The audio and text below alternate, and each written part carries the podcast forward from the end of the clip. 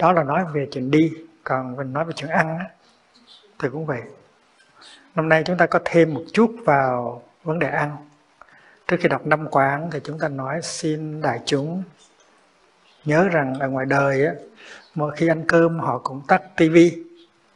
Vậy thì trong khi ở trong chùa mình ăn cơm mình tắt luôn cái radio, radio en ét tê, tức là non-stop thinking. Bởi vì trong khi ăn mà cứ suy nghĩ như vậy là mình ăn cái tư duy của mình chứ không phải là ăn cơm. Mà tư duy của mình thường thường là tà tư duy, mình suy nghĩ lung tung. Ở trong kinh gọi là tán tâm tạp thoại. Tán tâm tức là cái tâm ý nó tán loạn, tạp thoại là nói chuyện tầm bậy. Năm quán của mình á, so với năm quán của truyền thống á, nó có tiến bộ.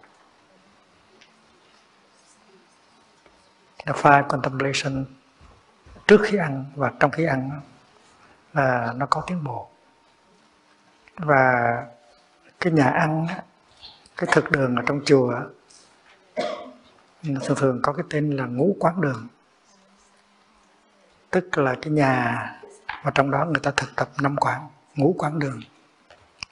Nhưng mà thường thường trong truyền thống mình thấy rằng là trước khi ăn mình chỉ đọc cái ngũ quán một lần thôi, cũng tốn vào khoảng một phút thôi. Sau cái đó mình ăn cơm mình có thể quên mất năm quán và mình để tán tâm tạp thoại. Tán tâm tức là cái tâm của mình nó phân tán. Và tuy mình cũng nói chuyện ồn lên, nhưng mà ở trong nó có cái sự nói chuyện gọi là mental talk, mental discourse, à, la conversation intérieure, à, le discours à, mental. Thì thì năm năm năm quán trong truyền thống là kế công đa thiểu,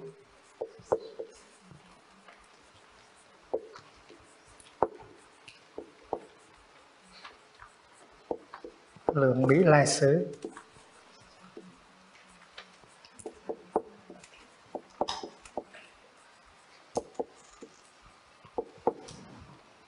kế công đa thiểu tức là hãy xét coi thì cái công phu mà làm ra cái cơm này nó nhiều hay là nó ít. Thì trong cái năm quán mới của mình là thức ăn này là tặng phẩm đất trời và công phu lao tàng. This food is a gift of uh, the universe, sky and earth, and much hard loving work. Không những là nó đúng với truyền thống mà nó có cái đẹp hơn nữa. Tại vì nó có cái hình ảnh tặng phẩm của đất trời và công phu lao tác. Trong này là công phu nhiều hay công phu ít. Lượng Bỉ Lai xứ là suy nghĩ coi thử cái thức ăn này nó từ đâu tới. Tức là nó từ trời đất tới.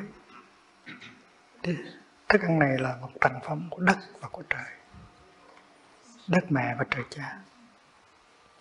Hai là thốn kỹ đức hạnh, toàn khuyết ứng cúng. Bốn chục năm nay là thầy um, thực tập theo cái năm quán mới, thành ra không có thực tập theo cái kiểu cũ này, nhưng mà cũng còn nhớ.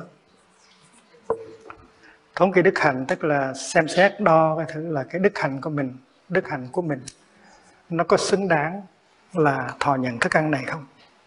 Ứng cũng là là có xứng đáng để tiếp nhận cái thức ăn này không? Thì trong cái ngũ quán mới nó cũng cái ý đó, nhưng mà nó có vẻ văn vẻ hơn. Xin nguyện ăn trong chánh niệm để xứng đáng, xứng đáng thọ nhận thức ăn này. Ba, phòng tâm ly quá, phòng tâm gì đó. Kế công đa thiểu, lần Bỉ Lai xứ, nhị thống nghĩ đức hạnh, toàn khuyết ứng cúng. Tấp tam là phòng tâm cái gì quá? Cái gì quá? À, ly quá, tham đẳng vi tôn. Ba là giữ gìn để cho cái tâm mình đừng sa vào cái những cái lỗi, những cái tật xấu. quá, tức là những cái lầm lỗi, những cái thật xấu. Nghĩa là làm sao để tâm mình nó xa lìa những cái lầm lỗi. Và trong đó cái lầm lỗi thứ nhất là ham ăn, tham đắm vì tôi. Mental formation, especially our greed. Nói rất là rõ là chuyện tham ăn, không có nói gì hết. Còn bên bên cái việc nói có vẻ văn vẻ hơn. Trên ý thức về những cái tâm hành xấu, và nhất là tật ăn uống không có chừng mực. Nói thẳng thì tuyệt là nhất là tật tham, tham ăn cho rồi. Tứ tránh sự lương dược vì liều hình khô, là sau trong cái ăn phải coi thức ăn như là là thuốc vậy đó. Mà có cái công năng nó làm cho thân thể mình đừng có ốm o gầy mòn, phải ăn cơm cũng dùng uống thuốc vậy đó. Thầy thấy cái này thì hơi tội nghiệp. Ăn cơm giống như uống thuốc, nhăn mặt là mà uống cho thuốc đắng. Thành ra trong khi ăn không có thấy cơm ngon. Và thầy nghĩ rằng khi mà buộc được vua à, Tần Bà Sa La hay vua Ba Tư Nạc hay là vua Ma Ha Nam cúng dường bữa cơm rất là thịnh soạn thì chắc buộc ăn cũng thấy ngon. Ngài có ca ngợi những thức ăn của các vua đó mà, cho nên mình biết là Ngài biết ngon. Ngài ăn trong chánh niệm và Ngài biết thưởng thức những cái đó. Chứ không phải là Ngài nói tôi phải uống thuốc, thuốc đắng đã tật. Tránh sự lương dược vì liệu hình khô là để mà trị liệu, để mà chữa cái bệnh hình hài à, khô héo. Phải coi thức ăn như là thuốc vậy. Thì trong năm quán mới mình đi đi xa hơn chút. Mình mình mình cho phép biết cái giá trị của thức ăn, thưởng thức, appreciate được cái thức ăn ngon, miễn là mình đừng tham thôi à. Nhưng mà ngon phải biết là ngon, dở phải biết là dở, tuy là tuy là trên hình thức dở không được không được chê. Thầy có đi các nước Nam Tông rồi và thầy biết là mấy ông thầy các nước Nam Tông trong khi ăn cũng được khen ngon, cũng được chê dở, nhưng mà trong bụng vẫn có, vẫn biết ngon và dở như thường, chê ở trong thôi chứ không có chê ở ngoài. Có một lần thầy được Achan Sulak mời ăn xoài với là khao niệu, tức là trôi nó ngon quá. Thầy nói ngon quá đi. Mấy ông thầy ở Thái Lan là không có nói như vậy, ngon thì giữ trong người chứ không có nói đâu vậy. Còn thầy thì thầy nói hịch tuyệt ra là nó ngon.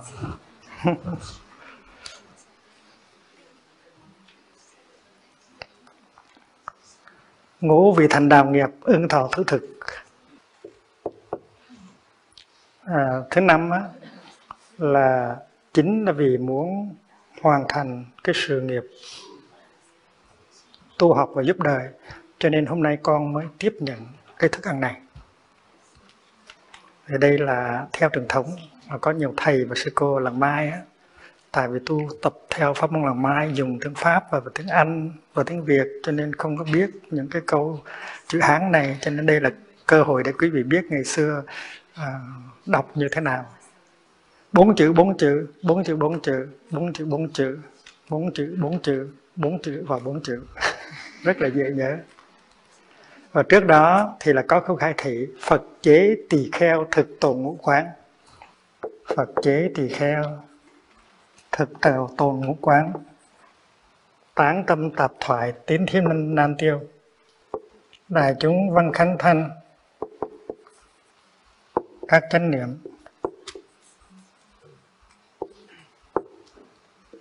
Ở đây là trong truyền thống. Hiện bây giờ Huế vẫn còn đọc câu này, bên này bên Trung Quốc cũng còn đọc như thế này. Phật đã thiết lập ra cái thể chế, cái phương pháp là khi bị tỳ kheo trong khi ăn á, thì phải duy trì năm pháp quán, thực tồn ngũ quán là duy trì năm pháp quán.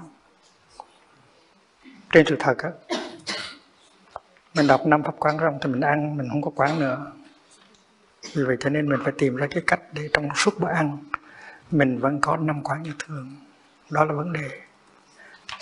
Chứ không phải là chỉ đọc Năm cái câu đó xong rồi thì cứ ăn thôi và quên mất. Chúng ta cũng vậy, nếu mà chúng ta ở lần mai mà nếu không có biết cách thì sau khi đọc năm quán xong thì chúng ta quên năm quán mất, cho năm quán đi chơi, rồi mình mình tiếp tục mình ăn vậy. Và trong khi ăn mình có thể vừa ăn vừa suy nghĩ, tuy là mình không được nói nhưng mà mình cũng suy nghĩ, gọi là tán tâm tạp thoại. Tán tâm tức là để tâm phân tán, để tâm tâm ý nó phân tán.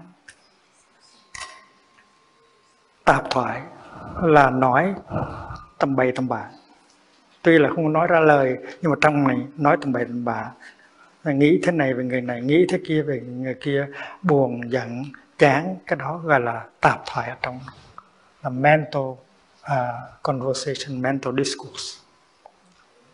Và như vậy thì tín thí năng tiêu là những cái vật mà các thí chủ đem tới cúng dường, ăn như vậy thì không có tiêu được. Năng tiêu là khó tiêu, indigestion. Thì mỗi khi mà trước bữa ăn là vì Di, vì vì vì Gina đọc câu đó. Đại chúng văn khánh thanh các chánh niệm là xin đại chúng, đại chúng khi nghe tiếng khánh thì mỗi người đều phải trong chánh niệm và tất cả mọi người chắp tay để cho một người đọc năm cái này, hoặc là mình tự đọc thầm thầm ở trong người. Đây cái trường, bây giờ mình thử. Bây giờ đại chúng chắp tay lại. Phật chế tỳ kheo thực tồn ngũ quang, tán tâm tạp thoại tín thí nan tiêu, đại chúng văn khánh thành các chánh niệm. Nam mô A Di Đà Phật. Vậy đó. Ở đây có nhiều thầy biết làm chừng đó lắm.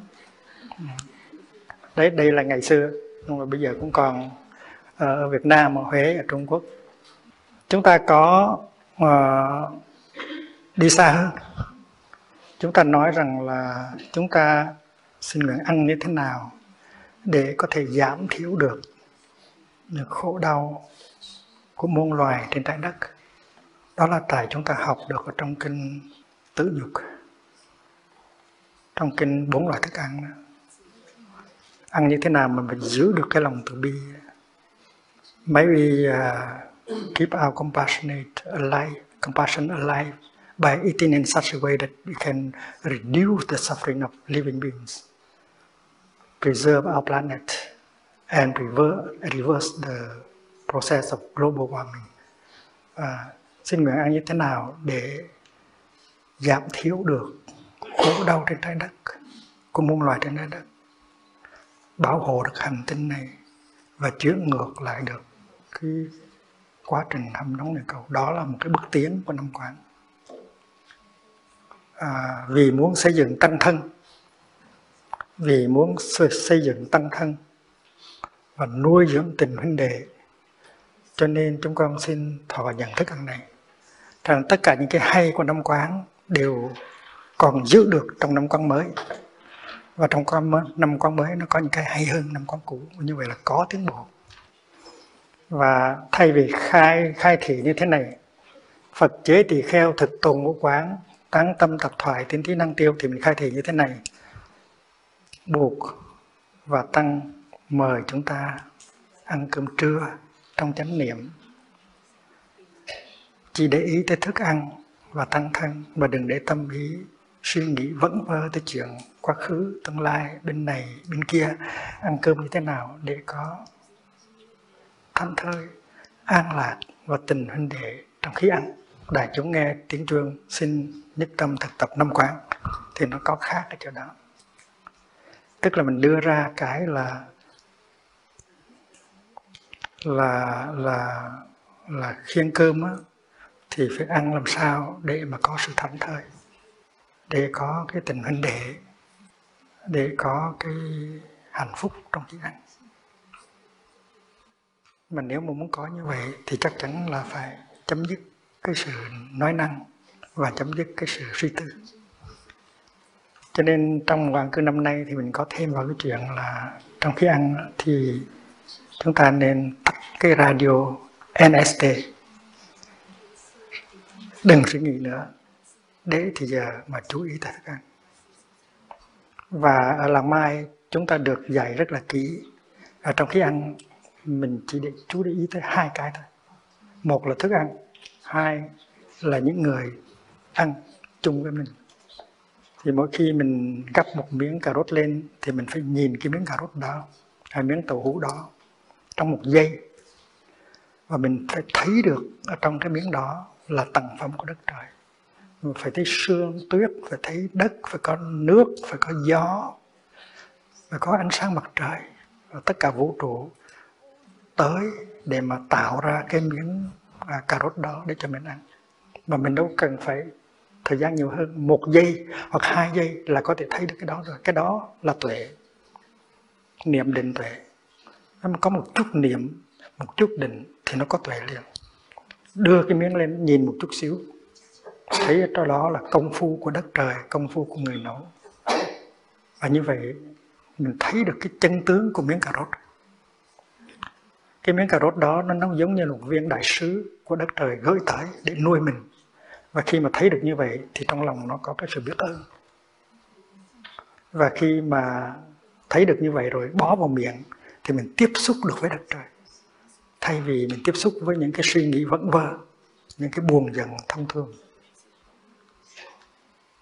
Cho nên để ý tới thức ăn là rất là quan trọng. Và nên nhớ rằng là một cái hột gạo mà nếu mình có niệm thì mình tìm thấy trong hột gạo cả vũ trụ trong đó. Một cái hột đậu phụng cũng vậy. Mình biết rằng những cái cây, cây lúa và cái cây đậu phụng nó mọc từ đất lên, nó lấy những cái chất dinh dưỡng ở trong ở trong đất. Mình những chất dinh dưỡng đó được làm bằng những cái rất là ngộ nghĩnh. Có bao nhiêu loài đã chết, đã sống ra, đã chết và hình hài nó tiêu hủy ở đó. Những cái chất gọi là hữu cơ. Có thể là trong cái hạt gạo đó hay là trong cái hột đậu phụng đó nó có xương cốt của ông bà cha mẹ mình ở trong đó. Tại vì bao nhiêu thế hệ đã chết và hình hài của họ đã tan rã.